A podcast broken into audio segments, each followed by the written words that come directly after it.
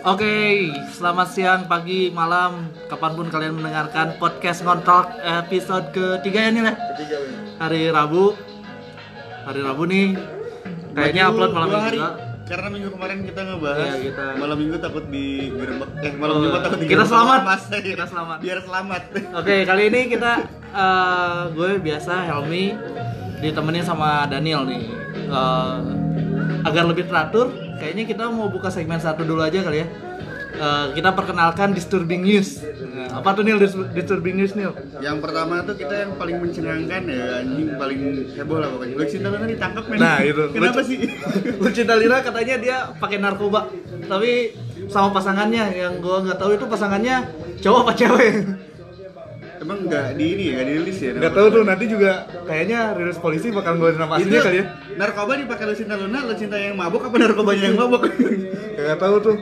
Lagian ya nanti kita tunggu aja tuh, itu hot gosip banget dan itu sangat mengganggu anjir.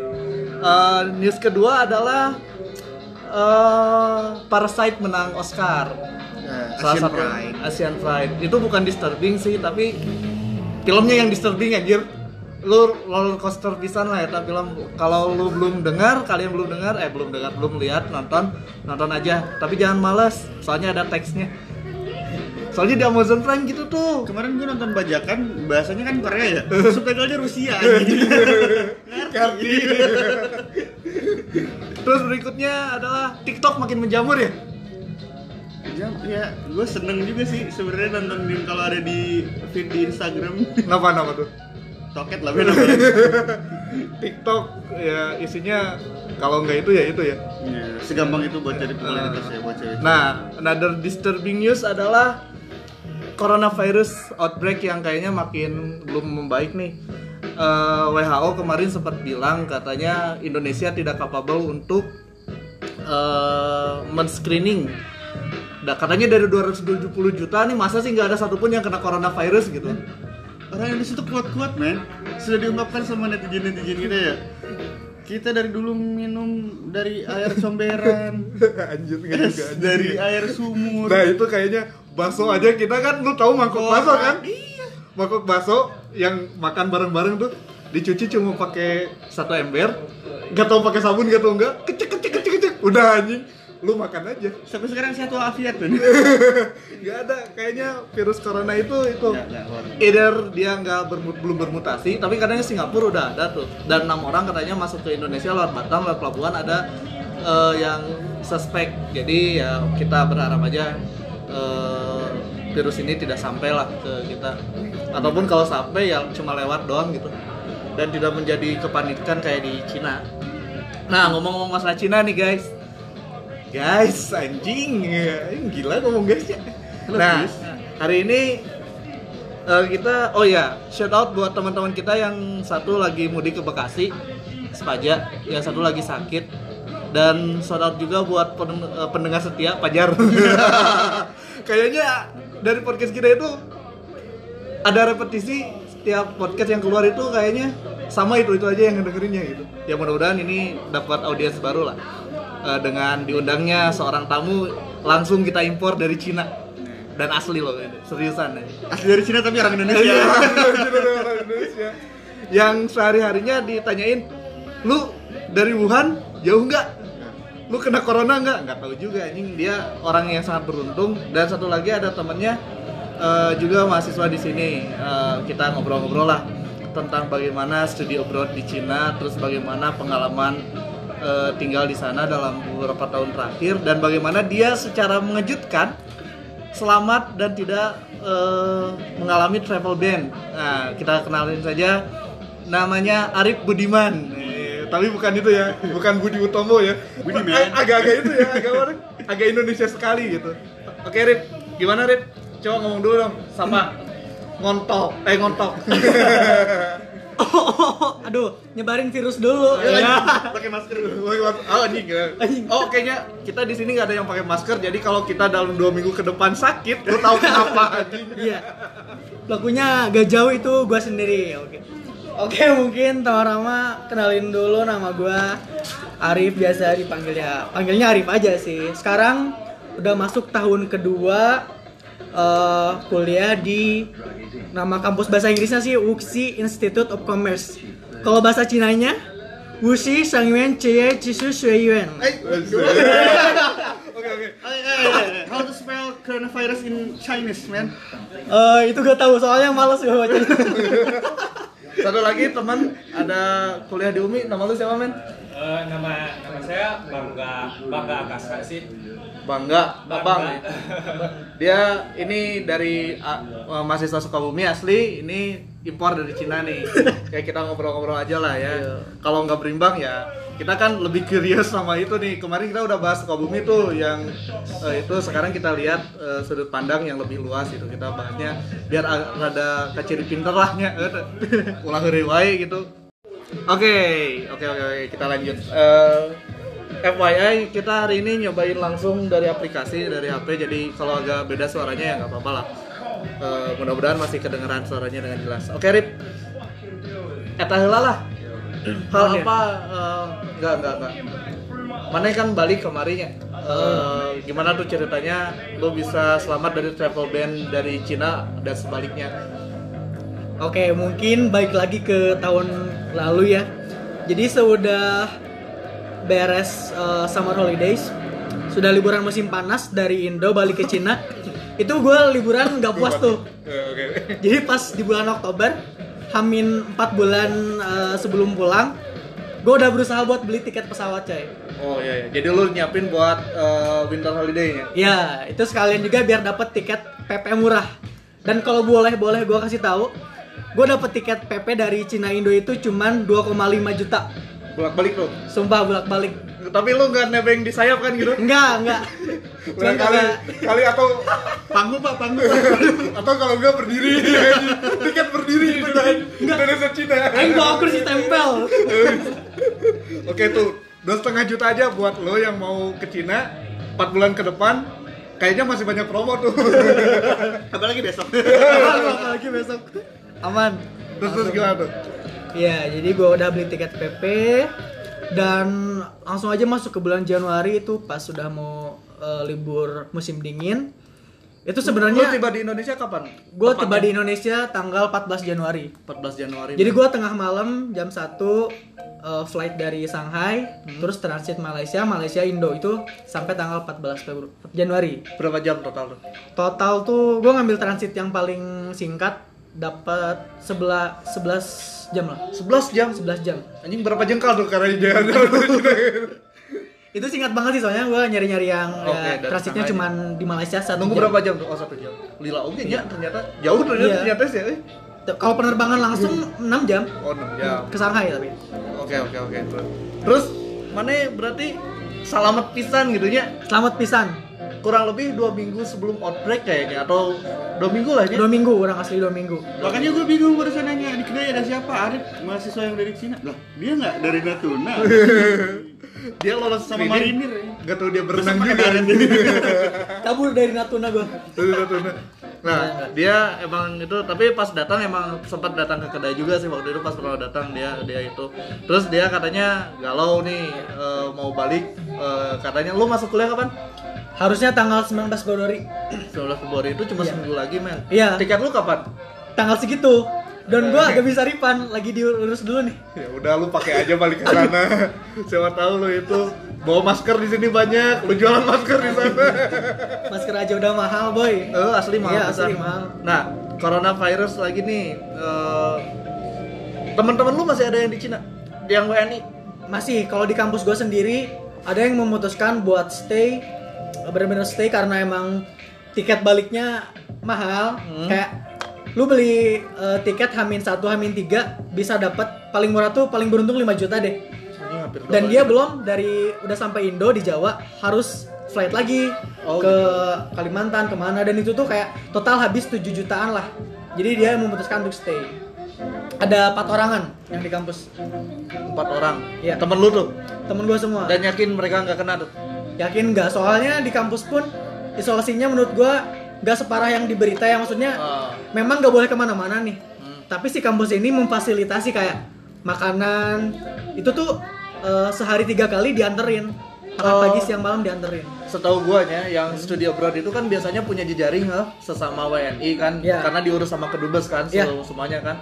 Teman-teman lu ada yang benar-benar terimbas nggak? Ada yang di Natuna nggak teman-teman lu yang pernah bikin acara atau apalah gitu biasanya kan upacara bareng gitu kemerdekaan kan. Ada sih, ada kalau kenalan temen gue 2 orang di Wuhan sama satu lagi serius satu, jadi di Wuhan University satu, oke. Ada di masih satu provinsi Hubei namanya kota Guangzhou. Jadi di kota Wangsu ada 1 orang. Nah itu mereka juga kemarin kedapatan buat dijemput gitu kan. Terus sekarang lagi ada di Natuna. Memang. Jadi dia termasuk dalam 400 sekian orang yang dibawa ke Natuna gitu. Iya. Terus dia masih bisa kontekan? Masih, kalau HP masih bisa. Ya biasalah sih orangnya bangsat penyakit ya HP. Kan gue lihat dulu sudut pandang itunya. Kita kan tadi ngoreknya kumaha sih sebetulnya. Seperti apa? Jadi kadang-kadang media itu kan full of framing ya. Jadi segala sesuatu bahkan framing media seperti ini, ada yang upload di Twitter seperti itu. Tidak layak loh. Gue ngeri tuh. Yang di Twitter tuh yang apa? Yang dia ngupload lagi di salah satu rumah sakit banyak yang mati tuh, mayat yang mati dimasukin ke mobil pants. Dan itu juga si orang yang uploadnya ditangkap juga kan. Terus lagian yang kedua adalah ada juga tuh juara binaragawan, dia nggak nolak pakai masker, mati juga gara-gara corona men. Dia nolak pakai masker. Dia mungkin menganggap dirinya karena sudah berotot. Jadi buat kalian yang berotot babnya itunya berotot, lu masih bisa kena sama corona. Jadi dari Kobuser mungkin bisa kena corona gitu walaupun dia sekuat apapun gitu ya. Nah, terus temen lu nih yang di Wuhan, lu sendiri di mana? Gue di kota Wuxi. Itu tuh si anjing. Bukan, provinsi Jiangsu. Oh, Jiangsu. Ini pertanyaan yang sangat-sangat sering ditanyakan ke gue nih tiap balik pasti. Nah, itu anggap aja fake. Frequently asked question. Iya, benar tuh. Jadi tiap ketemu pasti, lo di mana? Deket Wuhan enggak? Oke, biar gue jelasin sekarang nih. Kota gue ini namanya Kota Wuxi, provinsi Jiangsu. Oke, itu sangat jauh dari Wuhan. Dekatnya ke Shanghai kalau kalian boleh tahu. Jadi kalau di Indonesia nih, kalau kita compare lahnya walaupun enggak apple-to-apple, Wuhan ada di provinsi itu bisa Bali lah. Bali dan Kota Wuxi itu di Jawa Barat. Sangat jauh. Jauh gitu ya Bali. Pakai kereta pun gua cek harus 1 harian ke sana. 1 harian. Berarti ya jauh lah, mungkin jauh. Sekitar 1000 km lebih kali ya. Dan itu ya. Terus teman-teman lu yang sekarang ketahan di Natuna katanya kan terjadi penolakan tuh yang dibawa dari itu warga Natuna demo. Sekarang kabarnya kayak gimana? Kalau kabarnya kemarin sih gue dapat kabarnya dari pacarnya juga ya kan ya. Pacarnya bilang sih dia aman-aman aja, bahkan mungkin di sana memang agak ketat juga karena kalau kemana-mana ada bodyguardnya boy. Oh iya? Iya serius. Bodyguard penting gak ya? Penting. Kalau lu kena corona sekarang lu jadi berita nasional nih. Mati besok. Ya kali tahu, siapa tahu pengen viral atau terkenal gitu ya. Orang Sukabumi pertama. Padahal dia tidak pernah asli, tapi ketemu sama Arief. Arief lagi ya. Kasus bokir jodoh Cina. Sorry. Kita nggak ngebecandain kan? Iya. Ngebecandain.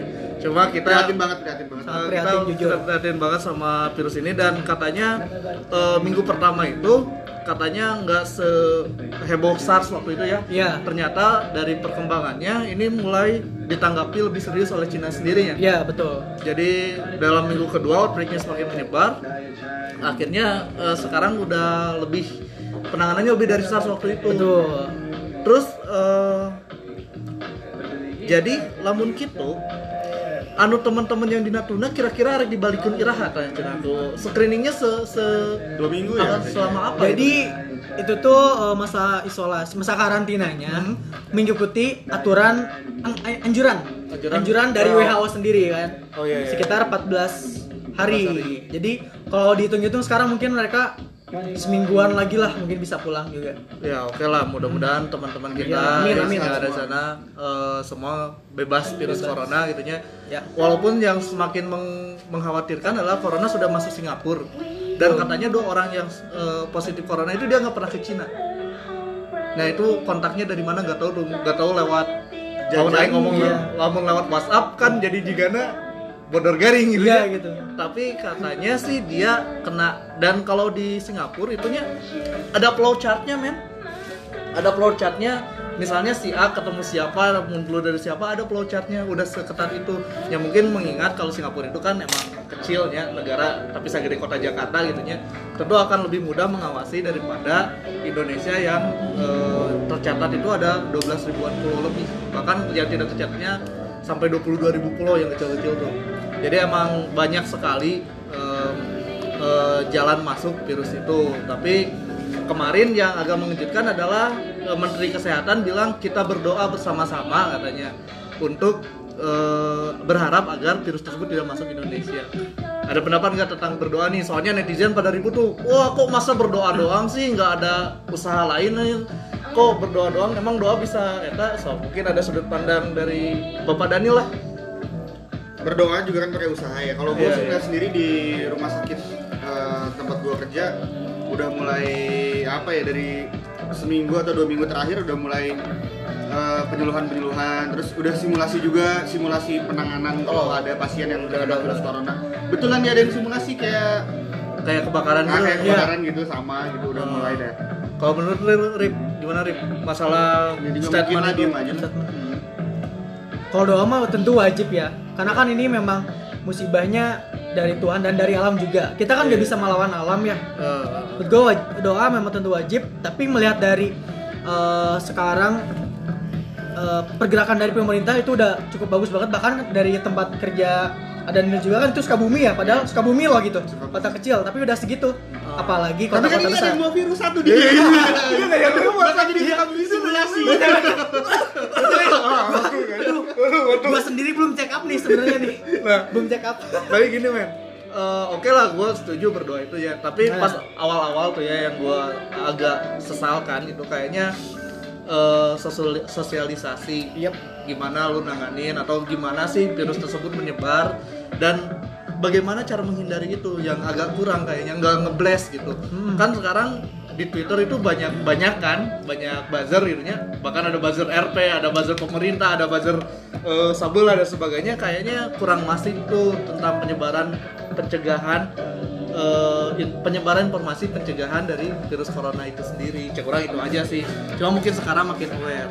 Nah, ngomong masalah masih virus corona nih, WHO kan bilang kita katanya nggak mau screening, nggak mampu screening virus corona. Dilihat dari jumlah penduduk kita 270 juta orang ya kurang lebih, mereka mensaksikan kemampuan kita untuk men-screening. Lu pas ke airport waktu itu kan belum ada sama sekali. Lu pernah ngalamin satu hal yang sama nggak? Misalnya ada breakout apa gitu, misalnya pas abroad, pernah ngalamin nggak di Cina itu? Enggak sih, selama 2 tahun ini di Cina baru kali ini ada breakout seperti ini. Kita masih boleh nyebut Cina nggak sih? Harusnya Tiongkok. Kenapa ya orang? Tapi gue merasa disebut rasis kalau kita manggil. Enggak, tapi gue bingungnya gini. Orang gua kalau gua udah membiasakan ya, kalau bukan di forum ini nyebutnya Tiongkok nih kalau ngenalin ke orang-orang kayak kuliah di mana, kuliah di Tiongkok. Tapi kadang literasi kita kan memang kurang ya. Iya. Oh, kayak orang-orang belum tahu Tiongkok loh. Tapi temen gua juga yang Cina seneng dia dipanggil Cina. Gua kan Cina men gitu. Gua kan enggak Tiongkok ya. Iya. Lu makan soto mie lagi terus anjing, gua kan Cina men, enggak apa-apa kali makan babi gitu. Dia sendiri ngecap dirinya. Enggak, tapi orang Indonesia juga gimana ya? Gimana ya? Lebih malah lebih keren nyebutnya China. Jadi kadang dicampur sih kayak lu kuliah di mana, saya kuliah di China, enggak Cina tapi Chinanya gitu loh. Biar look international look gitu ya. Iya. Bisa. Tapi orang emang rada bingung guys sih tentang penyebutan itu. Mungkin kita punya dosa atau Cina itu memiliki stigma buruk mungkinnya di masa lalu atau apapun itu, sehingga kayaknya udah deh kita hindarin. Ya udah dari sini kita ganti sama Tiongkok. Cina. Aduh, gua belum selesai kan ya itunya. Dari Tiongkok lah. Ya udah dari Tiongkok lah. Tadi orang tapi kemana sih? Mana yang jadi pohon orang katanya tadi. Kalau di sana manggil kakak kokoh juga? Enggak tuh. Itu mah kan bahasa Tiongkoknya gitu.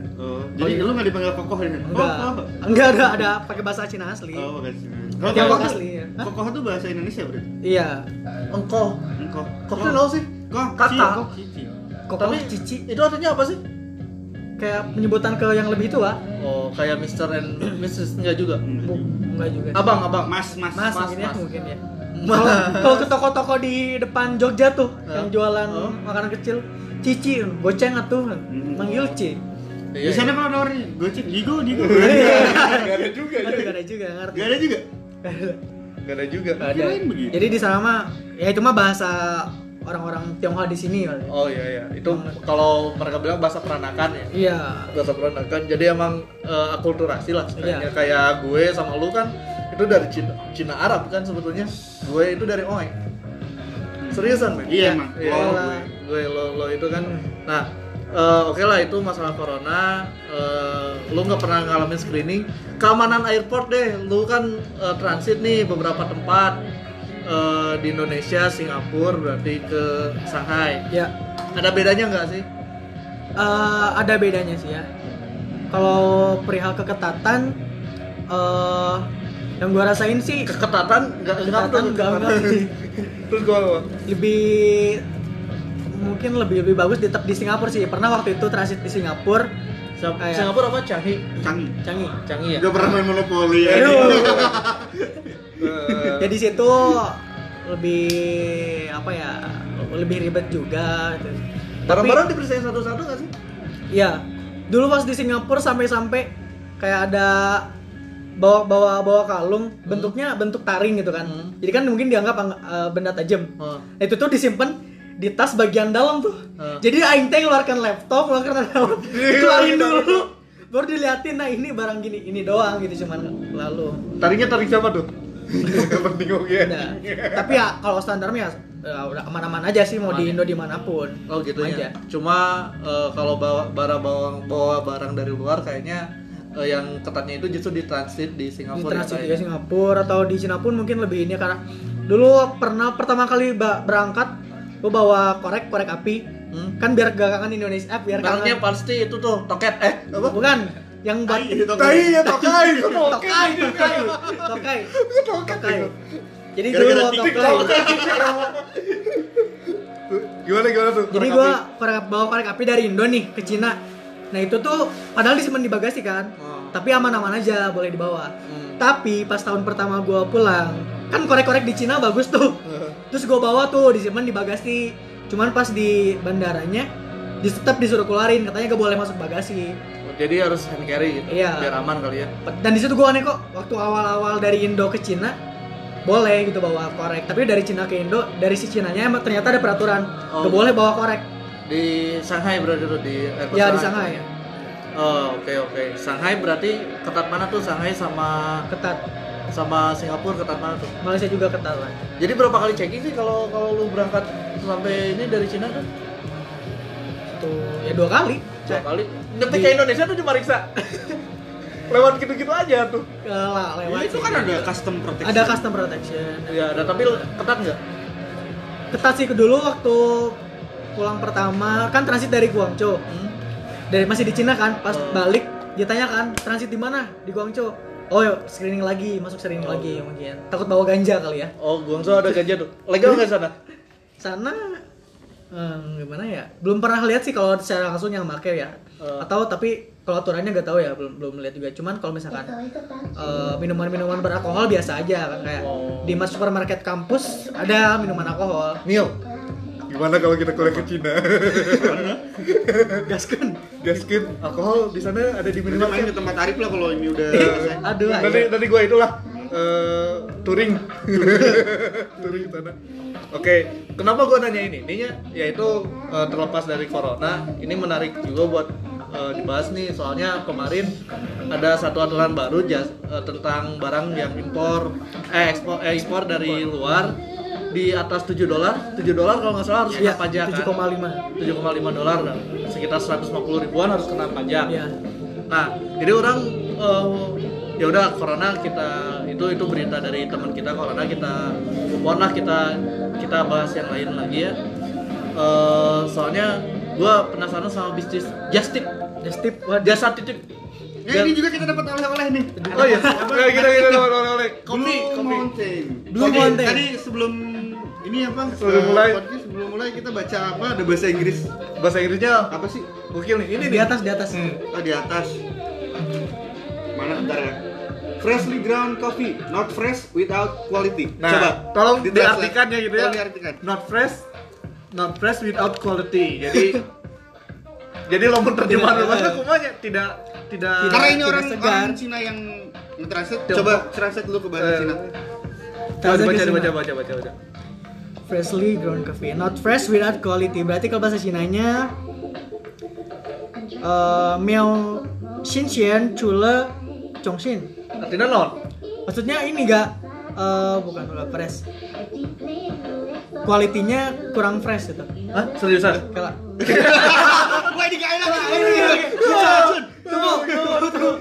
Soalnya translate-nya dari Inggris. Tapi soalnya kalau dilihat emang kita nggak tahu maksudnya gitu. Iya, kayak, dan kayaknya banyak banget tuh Cina produk-produknya di apa tadi di translate ke Inggris dengan gaya yang bebas gitu. Ya rada ambigu. Chinglish Cina Inggris. Ya, Chinglish di YouTube udah tren tuh. Oh iya benar. Ada di Nengek juga tuh, gua baca juga tuh di Nengek. Bagian mereka tuh cuma lidahnya aja udah susah kan ngomong bahasa Inggris. Iya, memang. Kayaknya kita cukup beruntung nih dikasih lidah Indonesia yang fluid ngomong apapun kalau fleksibel ya. Fleksibel kayaknya. Nah, tadi ngomongin masalah just tip man. Lu pernah ketitipin barang enggak sama teman? Aduh, pernah. Paling parah kemarin dititipin HP sih. Itu kena dong? Enggak. Pajak enggak. Jadi, triknya gimana tuh biar enggak kena screening tuh? Lu bandara berapa lu bawa satu orang dengan tiket reguler itu bisa bawa berapa kilo sih sebetulnya yang lu hand carry atau pakai bag? Oke. Itu sama yang di bagasi itu berapa total? Itu balik lagi ke maskapainya ya. Yang paling murah aja lah. Murah deh yang kemarin 2,5 juta PP. 2,5. 2,5. Oke. Yaitu bagasi kabin.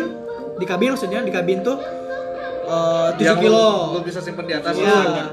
7 kilo. Terus yang di tas ya seberat apapun yang penting bisa disimpan di bawah. Gitu. Jadi 7 kilo plus yang di luar sama di tas. Ya kayak laptop lo bisa disimpan di tas. Oh gitu. Yang penting bisa disimpan di bawah. Nanti ada konektor nggak dari gedungnya? Terus yang di bagasi?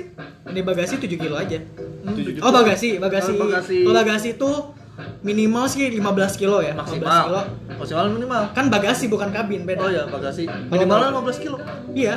Jadi ada lah maskapai yang murah kayak naripin bagasinya dimulai dari 15 kilo. Oh. Tapi gue pernah nyobainnya yang 20 kilo paling. Oh gitu, 20 kilo. Berarti lu bisa bawa hand carry dari itu sejumlah 20 kilo ya. Lu paling bawa pakaian kotor.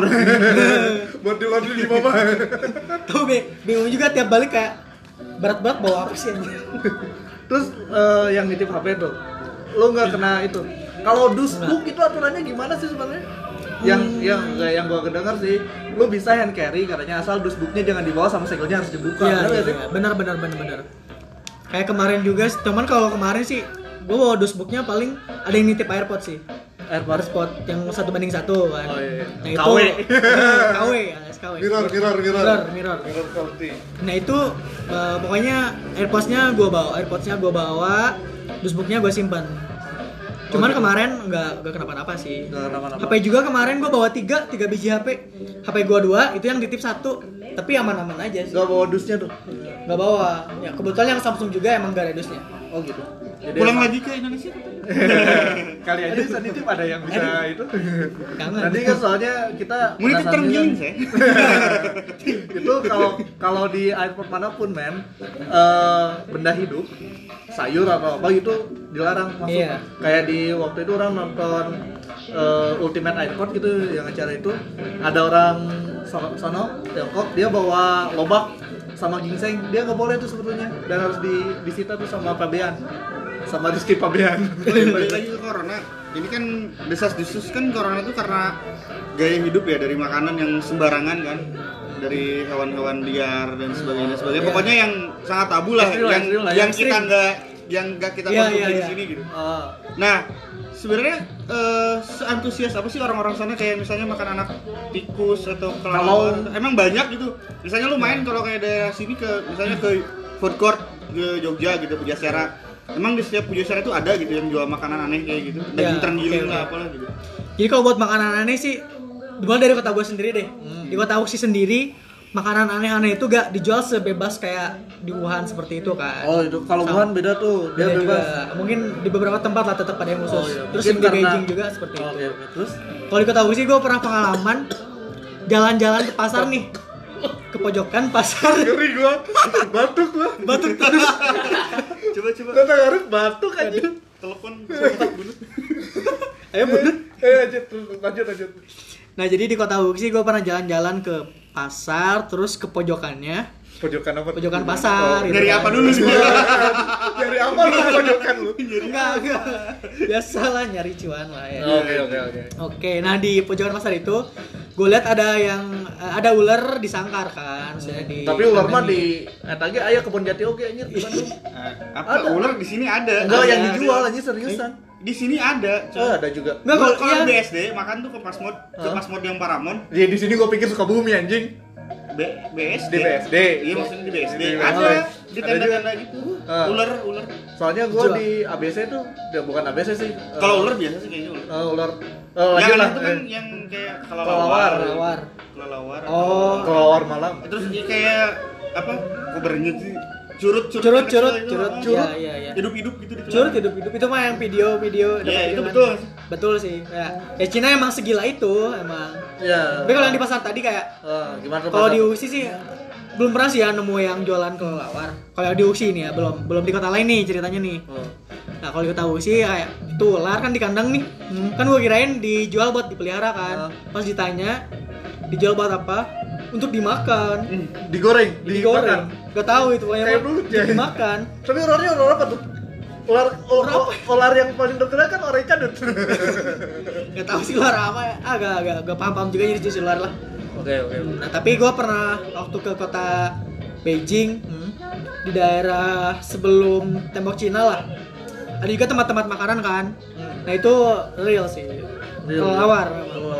Kelabang gitu kan. Kelabang udah lumayan biasa kayak kalajengking gitu. Oh, itu biasa. Itu minyak kalajengking bagus tuh. Bisa menjadikan tuh ini. Terus gitu ya. Otak gua tuh enggak jauh-jauh dari itu gitu. Itu di Beijing ya. Di Beijing terus kota apa lagi lo yang pernah gitu? Kalau di Cina gua ada banyak sih ke core city di Cina kayak Beijing, Tianjin, Shanghai, Xi'an. Cuman so far yang makanannya paling aneh di Beijing sih.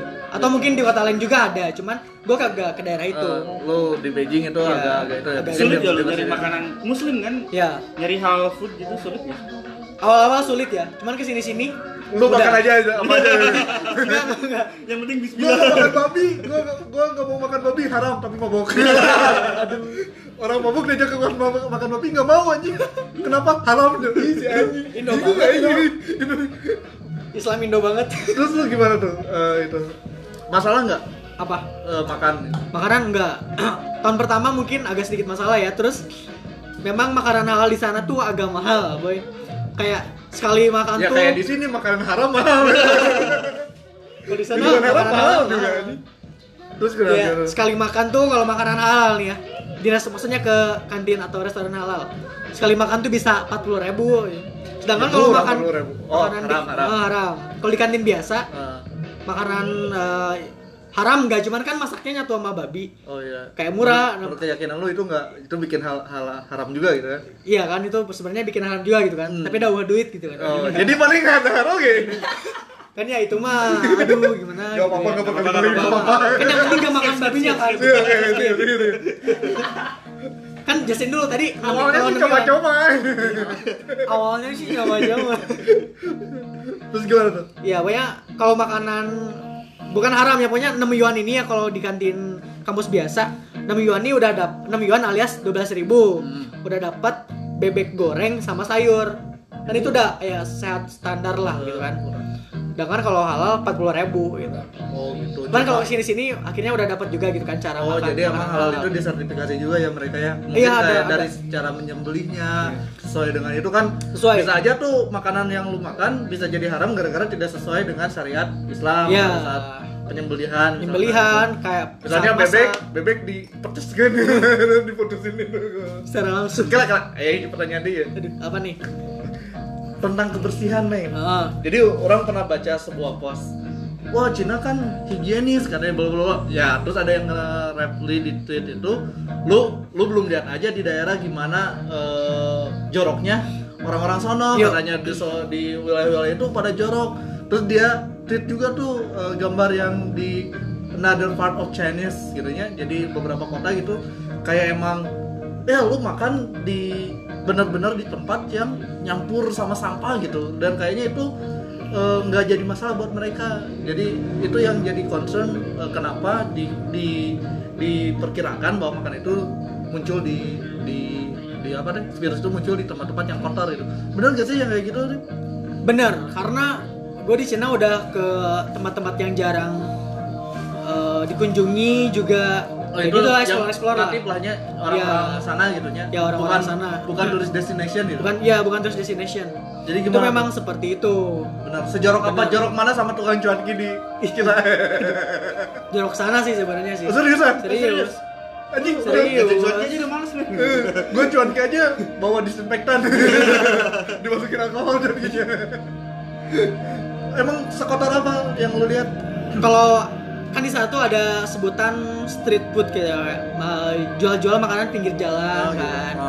Cuman pinggir jalannya memang agak kotor, tapi itu memang di tempat-tempat tertentu lah, gak semua. Jadi emang bukan tourist destination gitu ya. Bukan tourist destination. Jadi buat emang natifnya gitu ya. Cuman kalau perihal WC paling tuh. WC gimana tuh? Nah, WC kalau mungkin sering lihat lah kayak meme yang nunjukin WC yang gak ada skatnya. Oh iya. Di Cina. Gua pikir lu belum beres di skat anjing. Enggak gitu. Apa? Enggak bener. Gua pikir kan itu lu bikin WC. Enggak.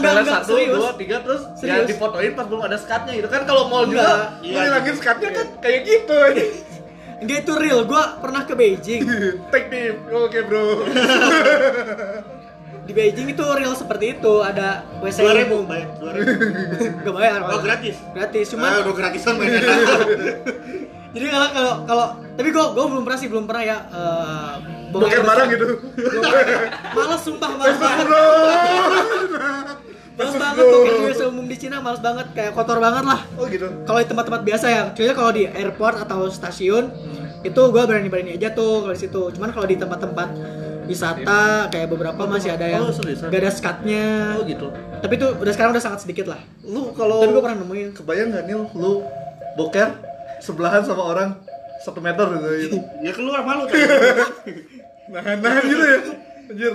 Orang kalau kita ikut boker di rumah teman aja, kita silent-silent yeah. Tuh. Nah, keren gitu. Kita lagi atau boker ya. Karena enggak akan keluar gitu ya. Berarti mereka udah expert tuh masalah boker.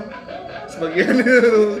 Kalau kapan santingonya? Oh iya, terus orang-orang sana tuh nggak kan, kalau kita tuh kayak ada sebagian orang yang paranoid banget ya sama invasi Cina ke sini kan. Oh iya. TKA. Sebenarnya mereka tuh senotis apa sih sama orang Indonesia gitu? Gak dinotis malah. Gak dinotis. Pernah ada berita nggak tentang Indonesia yang keluar dari media Cina? Pernah. Masalah apa? Oh, waktu banjir tuh masuk tuh kata teman. Banjir. Tapi nggak pernah ngomongin itu kan? Nggak pernah. Banjir pernah masuk. Sama waktu pelantikan Jokowi ya? Masuk nggak? Masuk serius dia masuk juga. Masuk pelantikan yang presiden. Oh berarti yang big newsnya aja kan ya. Cuma mereka nggak notice sama orang-orang Indonesia. Nggak kayak soalnya di sana ada yang namanya rasis orang Asia. Orang Asia gimana coba? Jadi itu tuh kayak di kampus gua aja nih. Jadi kita nih international student yang dari Asia nih. Biasa aja di mata mereka. Jadi kalau orang-orang yang emang mukanya bule-bule gitu kan, kayak orang-orang timur yang mukanya beda lah sama Asia. Nah, itu baru tuh kayak dari mana, dari sini gitu kayak ditanyain. Tapi kalau orang-orang kayak Indonesia, Thailand, dan biasa aja di mata mereka tuh. Biasa aja mereka. Iya. Mereka nganggap Indonesian ras dirinya kayak apa tuh di sana. Kan kalau kita sorry to say but it's a reality man. Kadang-kadang kayak punya paranoid sendiri. Iya, gitu. Gua anjing. Orang sana tuh sadar sih. Kalau kita tuh paranoid banget sama orang Cina gitu. Jadi gini lah, gua kemarin kerja bakti tuh di rumah gua di komplek. Terus ada dua orang yang sipit tuh, warga di situ, dia bawain popping block. Itu ada cerutukan yang menarik gua. Tuh popping blocknya aja dibawa dari Cina. Padahal gimana cuma orang Jepang anjing? Cuma dia bawain doang anjing. Dan itu kayaknya udah, padahal dia itu barengan, dia ikut kerja bakti dia, tapi kayaknya kita masih ada perlakuan seperti itu sama mereka gitu. Tapi kalau mereka ke kita gimana sih sebenarnya?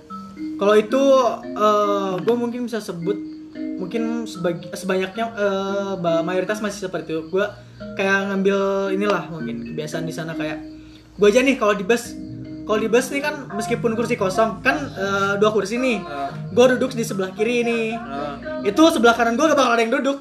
Oh, serius? Berarti cocok buat gue. Gue gak mau juga ada sebelah kanan gue ada orang asing. Aneh gue, tau aja pas ditagi dikenceng dua. Kecuali kalau si busnya udah penuh kayak agak ada tempat duduk lagi, baru tuh kayak baru ada yang mau duduk gitu kan. Oh gitu. Jadi masih dihindari juga loh. Gitu. Ya masih ada lah penghindaran. Kalau gue sih mungkin kompleksitas keterbatasan buat berkomunikasi mungkin ya. Ya orang tanggalannya husnuzon heula gitu nya, artinya mungkin takut nanya-nanya, ngomong bahasa Inggris tuh bisa kan jarang juga orang sono bisa ngomong bahasa Inggris kan? Ya. Tapi gak banyak ramah kok orang-orang Cina, kayak mereka yang nanya duluan orang mana gitu kan. Kalau kita bisa bahasa Mandarin, mereka malah excited kan. Oh, iya. Malah ngalur langsung ngobrol lagi gitu kan. Jadi memang sangat sedikit sih yang gitu. Sedikit tuh. Terus open minded apa sih orang sono? Open minded tergantung balik ke wawasan mereka sendiri kali ya. Karena gue lihat negaranya memang tertutup dari segi sosial media aja deh. Banyak kan yang diblok. Jadi kayak banyak orang-orang yang nggak peduli sama dunia luar gitu. Oh, jadi pokoknya dunia untuk mereka itu sebatas Cina itu ya, sebatas teritorial mereka gitu. Tapi sekalinya ada yang orang yang open minded, itu wawasannya luas gitu lah. Itu sangat excited lah ke kita. Gue paling berkesan kayak ini sih, ketemu Jack Ma. Aduh, kali aja lu ketemu Jack Ma. Ketemu Jack Ma dikasih duit. Gimana tuh? Apa ya, paling berkesan ketemu orang. Jadi waktu gue lagi backpacker ke Xi'an. Jadi singkatnya Xi'an ini tuh kota yang mayoritas muslimnya lumayan banyak kan. Dan di situ tuh ada masjid tertua di Cina. Juga daerah muslim yang terkenal di situ. Jadi di sana tuh banyak makanan-makanan aneh dari Cina tapi halal. Maksudnya? Jadi makanan-makanan yang kayak gurita atau apa ya yang aneh-aneh di situ tuh halal. Kayak kalau kita beli tempat lain kan belum tentu halal kan. Tapi kalau di situ tuh udah fix satu daerah makanan Cina tapi halal. Iya, tapi halal. Makanan aneh-aneh tapi halal. Dan itu orang muslim berkomunitas aman ya? Aman. Uyghur, penasaran gitu Uyghur. Iya, gua beberapa kali tuh memang ada cerita Uyghur dan gua udah pernah ngobrol ini masalah. Udah banyak sebagian, cuman kan kalau misalnya dia dari langsung dari sana, lu gimana tuh Uyghur nih? Dari mulai di sana pemberitaannya tuh adakah betul ramai genosida sampai camp concentration camp yang dicitrakan oleh media barat itu layaknya concentration camp Jews pada saat Perang Dunia Kedua. Emang sengeri itu enggak sih? Mungkin kalau gua dari langsungnya aja ya, di realnya gitu. Kalau gua pribadi kayak nanya-nanya kalau dari beritanya sendiri deh. Gak ada diberitain di Cina kan, real Uyghur itu. Kayaknya udah kena screening banget tuh ya. Iya. Berita-berita itu. Iya, dan nanya ke orang Cina yang langsung pun, mereka entah menyembunyikan atau enggan menjawab. Pura-pura tidak tahu. Tahu. Tapi gue waktu ke kota Muslim itu di Xi'an, gue sempet deket deh sama tukang tukang. Udah jemput tukang nih. Gimana tukang jamu kan bisa jadi. Cewek kan. Kayak tukang kedai kopi di sana lah. Gue sempat ngobrol, terus obrolannya juga tentang Islam lah, sampai sejarah. Oh, gue tau, gue pernah post di Instagram gitu. Nah, tapi gue lihat orangnya kayak nggak ramah aja. Tapi itu ramah, aslinya ramah. Gue sempat kayak agak nyenggol dikit gitu perihal itu. Tapi dia bilang baik-baik aja sih gitu kan. Uyghur itu ada di provinsi mana sih? Di Xinjiang di atas. Xinjiang ya. Lu pernah ke Xinjiang? Belum. Itu nah ini gua anehnya gini nih. Di berita kan Menteri Cina kan kayak bilang open ya. Silakan kan ke Uyghur. Memverifikasi karena sebenarnya katanya. Ya, tapi gua sebagai orang yang suka backpacker di Cina pernah sebelum ke Xi'an gue pengen nyobain nih ke situ kan. Gue cek tiket nih, cek tiket kereta ke sana. Di aplikasinya available. Cuman pas gue pencet gak bisa dibeli. Emang itu notice bahwa yang belinya bukan warga situ? Enggak, bukan gitu. Cuman Songho aneh aja kayak di aplikasi, di itu di semua aplikasi kayak gitu loh.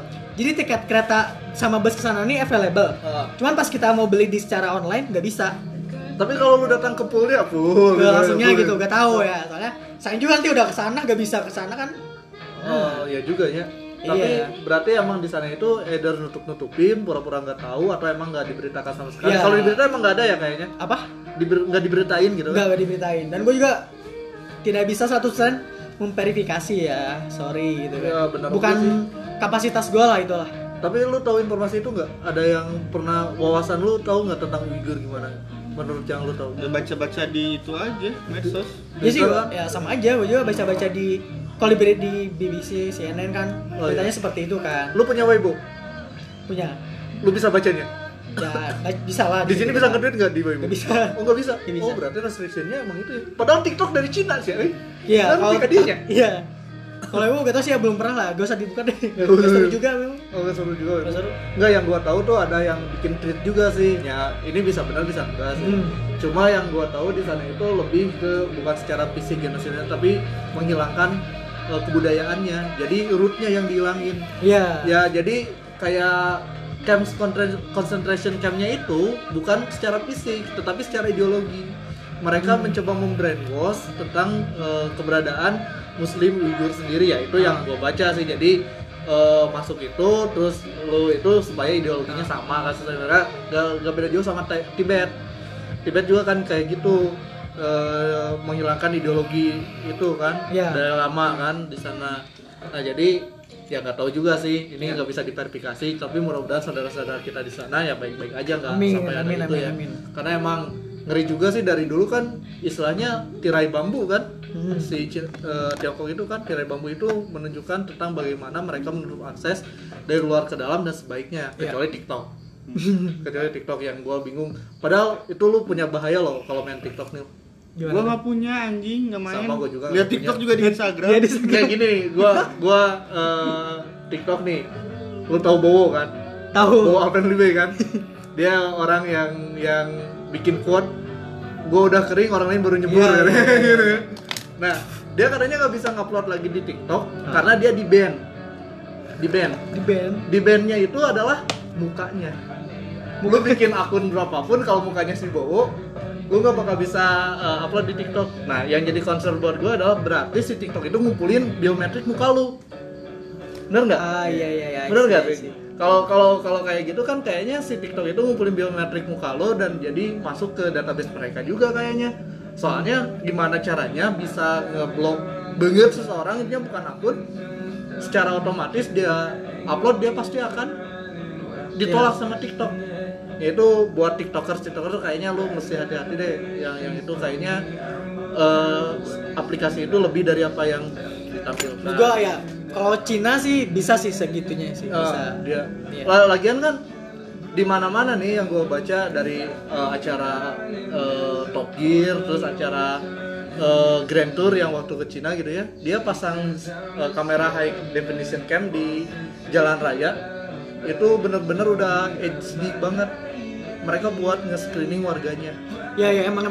Bahkan itu kan? Iya, buat kayak pelanggaran lalu lintas nih. Kayak orang yang langgar ya lampu masih merah terus nyebrang kan. Itu tuh dipang-pang ini apa si wajahnya itu. Enggak. Terus enggak. HD tapi. Bagus gitu, HD gitu. Iya, dan yang banyak tertangkap itu apa, Cing? Lagi coli di mobil. Ada juga tuh. Seriusan itu pelanggaran. Gue pernah baca tuh artikelnya, lu sendiri deh. Dan lagian yang kayak gitu kayaknya udah Eagle Eye. Lu pernah nonton dulu Eagle Eye? Udah. Nah, Eagle Eye. Pernah belum? Belum. Nah, nonton lah itu Eagle Eye. Jadi dia itu menempatkan orang itu benar-benar tidak ada batas privacy. Terus kan bahkan sekarang itu ada algoritma di sana tentang bagaimana cara lu dapat kredit atau enggak, circle lu siapa aja, cara hidup lu kayak gimana, gaulnya gimana. Jadi kalau bank ngasih loan ke lu, background checknya itu bukan BI checking doang, men. ini juga kan apa, orang baru berniat untuk melakukan tindakan kriminal udah bisa didetek kan? Katanya sih. Betul. Belum tahu ya, belum. Itu kayak John Cena menik tuh film si Keanu. Nah, itulah oke. Uyghur udah kita bahas, Corona udah kita bahas. Ada teman kita nggak ngomong anjing satu dulu. Mahasiswa nih, tapi listener banget sih. Yes, lu sebagai oke, lanjut. Tadi kepencet nih. Segmen anggaplah ini segmen 3 sama penutup lah ya. Ini ada satu teman kita yang nggak ngomong dari tadi, dengar ditanya, oh kayak cenaing, masih cena. sorry man, bukan kayak gitu. Lu mahasiswa Sukabumi kan? Ya. Di UMI. Oke. Udah ada concern nggak sih ke masalah coronavirus ini? Masalahnya gini ya, kalau di UMI kan emang sekarang udah beres puas ya, udah mau mendekati libur. Bagian saya juga emang jarang update sih masalah di. Tapi teman-teman lu gimana tuh? Gimana masalahnya juga orang masalah coronavirus nih ya kan kita ngomongin coronavirus. Kalau di kampus sendiri nggak ada sih sosialisasi. Nah, itu yang gua khawatirkan itu belum dapat misalnya kalau itu tadi ada kan yang orang lain mah ada yang dapat juga tapi bukan dapat paling sendiri-sendiri cari sendiri juga. Oh gitu. Jadi self inform gitunya iya. Belum. Berarti emang kayaknya kesadarannya belum tumbuh tuh padahal kita belum aja mudah-mudahan sih enggak tapi kalau sampai ada outbreak seenggaknya mahasiswa itu jadi garda terdepan untuk menginformasikan ke orang tuanya, ke teman-temannya, ke adik kelasnya, ke itu. Soalnya apa sekarang kan banyak banget itu hoax yang bertebaran ya. Yang counter hoax itu kita yang bisa counter hoax itu gitu ya. Ada di WA grup itu bahkan wah jangan beli Xiaomi. Gua mau cerita deh satu nih. Oh, gimana? Tentang berita hoax. Jadi awal-awal corona nyebar gue gak bisa nyebutin ya, pokoknya ada salah satu TV nasional yang ngeposting di IG video perihal ini keadaan kota di Cina pas lagi corona nih. Nah dia ini di captionnya nyebut kota Wuhan. Nah ternyata bukan kota Wuhan itu yang di itu apa tuh? Yang di screen itu adalah kota Fuzhou dan gak seperti itu. Akhirnya kan orang-orang mahasiswa pelajar Indonesia yang Tiongkok nge-mention dan komen kan. Ini bukan di Wuhan tapi di kota Fuzhou. Jadi bahkan misinformasi itu bahkan dilakukan sama media mainstream gitu maksudnya. Media mainstream. Dan itu tuh sampai postingannya mungkin setelah beberapa sudah banyak yang mention lalu dihapus. Iya. Minta maaf enggak tuh? Enggak tahu ya kalau minta maaf. Enggak ada verifikasi juga. Nah, itu kan bahaya media mainstream gitu. Makanya aku udah enggak pernah nonton TV Indonesia. IG media Indonesia juga udah enggak follow. Meng nonton ILC Club terus bintang tamunya Sunda Empire. Dia itu udah paling bener lah. Dia mungkin keturunan Dewa Matahari kayaknya dia. Sama itu tuh yang bisa summon malaikat tuh. Gua suka banget tuh. Dia kayaknya punya kartu apa gitu. Belum ada ngalahin Lia Eden kan? Iya itu. Kanutanku itu. Oh iya. Lu tahu kan zaman dulu kayak gimana kan? Pada saat Nabi mencoba mengajarkan ajarannya itu pada nentang anjir. Gimana kalau Lia Eden itu ternyata benar anjir. Udah. Itu nanti lah. Nanti kesana aja. Perihal ini pencegahan dari mahasiswa. Gimana tuh? Kan tadi alami itu. Jadi dari di UMI sendiri nggak ada baligo atau apapun selebaran. Nggak ada. Nah itu harus jadi concern buat kita semua. Nggak tahu sih kalau masalah kalau di kampus lain gitu. Dengar dari orang lain juga nggak tahu sih. Ya, yang gua tahu sih kayaknya Indonesia itu darurat tuh masalah penyebaran informasi yang sifatnya benar. Kita infografis aja yang gue dapat semua bahasanya bahasa Inggris lah minimal. Yang ngeluarin Singapura biasanya ya itu mereka lebih itulah media-media kita kayaknya nggak tahu gue yang kurang update. Tapi kayaknya harusnya itu sebagai warga-warga Indonesia yang baik gitu kita bisa ngebantu lah. Bagaimana entah lu posting di status WA lu, di Instagram, minimal di grup keluarga. Di grup keluarga dan untuk kemungkinan tanda-tanda umum gua banyak lah yang ngirim-ngirim informasi yang enggak jelas. Benar. Grup keluarga itu kayaknya sebaran penyebar hoax tercepat lah dan terapit itu. satu diawali dengan info dari grup sebelah anjing. Itu udah ketika lu baca info dari grup sebelah itu udah iya udah kita bisa berasumsi lah. Dan grup sebelahnya itu keluarga besan. Aduh keluarga besan bos ah itu sedang sebarkan ke orang-orang tersayang. Dulu kan sempet tuh nggak nyebarin nggak ngebroadcast auto neraka misalnya. Aduh, gitu. Parah-parah. Ya kayak gitu kayaknya masih ke bawah tuh sampai sekarang tuh. Dan sekarang kan udah dibahas juga di RK1 kan gimana penyebaran hoax itu terjadi justru di kalangan yang baru mengenal atau menggunakan internet sebetulnya. Nah, jadi tugas-tugas kita tuh buat apa? Buat nge-screening, buat screening sih kok gua keluar kata screening banyak. Buat ngebantu nge-counter lah. Turn back hoax. Nah, oke lah kita akhiri saja karena sudah cukup larut dan sudah itu buat yang ngedengerin mudah-mudahan informasinya bermanfaat. Mungkin kata terakhir pesan terakhir lah dari lu Rip sebagai mahasiswa yang abroad di Cina. Sebenarnya ada beberapa hal yang gua mau bahas tentang gimana di sana kelakuan cowok-cewek yang terlihat terus itu bakal lebih panjang lagi sih. Pada orang enggak secara belajar. Kalau udah nyangkut masalah sosial apalagi seks bebasnya udah jangan. Oh, ya itu tadinya mau dibahas sih, tapi kayaknya kita save dulu belum balik kan? Belum. Nanti kita bahas aja di kayaknya episode berikutnya tentang sosial how to be social in socialist country. Oke, kata-kata penutup dari lu deh. Buat teman-teman lu, buat keluarga, buat itu. Gini dulu terakhir dari gua. Rencana lu ke depan gimana, mau balik kagak? Iya kan tadi mau bilang sih itu sih apa menginformasikan kalau saat ini memang kita orang pelajar Indonesia bahkan enggak sih TKI juga lah. Semuanya pokoknya kalangan masyarakat Indonesia ini. Emang banyak juga tuh TKI juga. Belum bisa balik ke Cina. Kalau dari kampus sendiri sih ngumumin bahwa gak boleh balik ke Cina sebelum tanggal 1 Maret. Oh, tapi jadi mereka dia punya deadline tuh 1 Maret. Tapi mereka berkata seperti lagi. Dan gak boleh beli tiket pesawat sampai waktu yang ditentukan sama pemerintah kita ya. Iya, enggak, pemerintah sana. Jadi mereka udah menentukan deadline tanggal 1 Maret, tapi itu tuh belum tentu loh. Soalnya kan mereka belum ngebuka flight juga itu. Oh gitu. Terus gimana lu? Jadi lu mau pindah Unpas jadi? Privilege. Lu nanti itu ya. Terus gimana tuh? Terusin. Ya pokoknya kalau baliknya nggak tahu sih. Pokoknya minta doanya juga lah ke teman-teman semua. Lu masih minat lanjutin kuliah lu di sana? Masih lah. Itu berarti kan tantangan juga bagi gua dan teman-teman yang lain yang kuliah di sana. Oh iya iyalah. Itu. Mana yang mengata sebuah representasi dari carilah ilmu ke negeri Cina. Iya. Cara literasi. Terus gimana pesannya ya? Pesan dulu. Mungkin pertama-tama gue ya pengen minta bantu doa deh ya ke teman-teman semua yang mendengar. Udah gue doain deh nanti kalau sholat cepat. Siap. Itu doa terus juga tolong lebih aware lagi ke berita-berita yang tersebar di media sosial. Apalagi kalau tentang virus corona dan mahasiswa khususnya yang di Wuhan ya. Jadi tolong cukup lah kalau mau benar-benar pengen secara fakta dan real itu cuman bisa lo cek ke mahasiswanya langsung.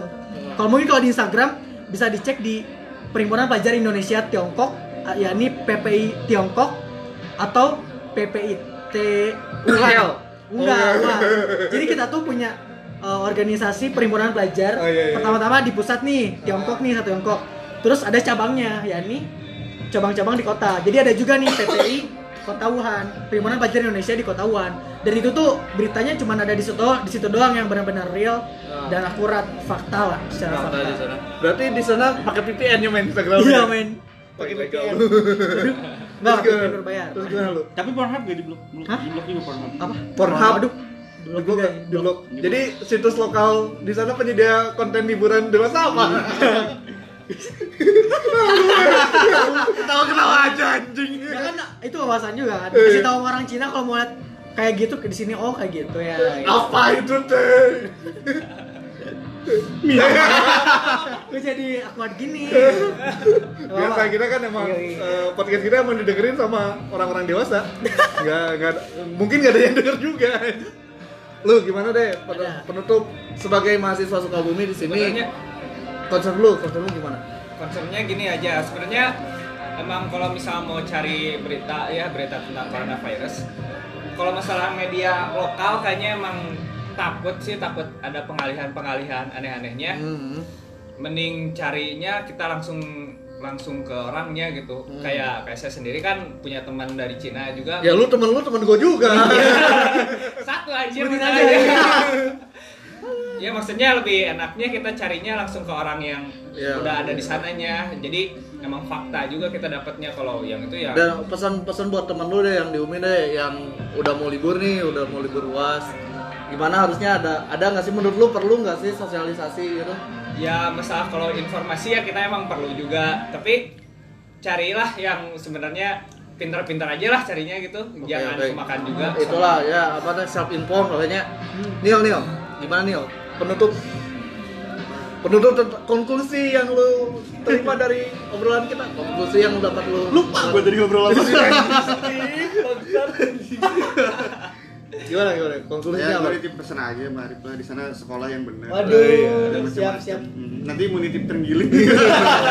Gua nanti rencana mau nitip iPhone. Kapan balik? Kalau balik, balik. Balik aja nggak tahu kapan nih. Aduh. Balik lagi ke itu tuh nyaho. Udah, segitu aja. Nggak ada yang mau diomongin. Oke, see you on next episode. Mungkin ada episode 3 part 2. Ada 3 part 2. Enggak, nanti kita bakal kasih update juga nih kalau ada update di sana teman-teman Arief kayak gimana. Terus terima kasih sudah mendengarkan. Shout out buat teman-teman kita yang udah ikut episode dari 1, 2 dan sekarang episode ketiga. Mudah-mudahan podcast kali ini bermanfaat dan tidak banyak hahaha serta lebih menginformasikan. Sebetulnya itu sih yang gue pengen bangun, ngontak. Itu artinya dari ngontak sama talk gitu. Ngontak teman lu dan berbicara sama teman lu. Kenapa harus ngontok? Kalau kesleo lidah bahaya. Iya kan itu emang ngejualannya kayak gitu aja. Oke, see you in another episode. Mudah-mudahan minggu depan kita bisa ketemu lagi. Lu bisa dengar suara kita lagi. Gua udah batuk-batuk Bangkit juga udah batuk-batuk. Gua enggak tahu. Kalau enggak ada episode 4 ya. Iya, berarti ya lu lihat di berita lagi. Oke, see you. Enggak ada kata-kata mutiara karena si Paja yang alanya lagi ke Bekasi. Terima kasih sudah mendengarkan. Assalamualaikum. Oke, dadah.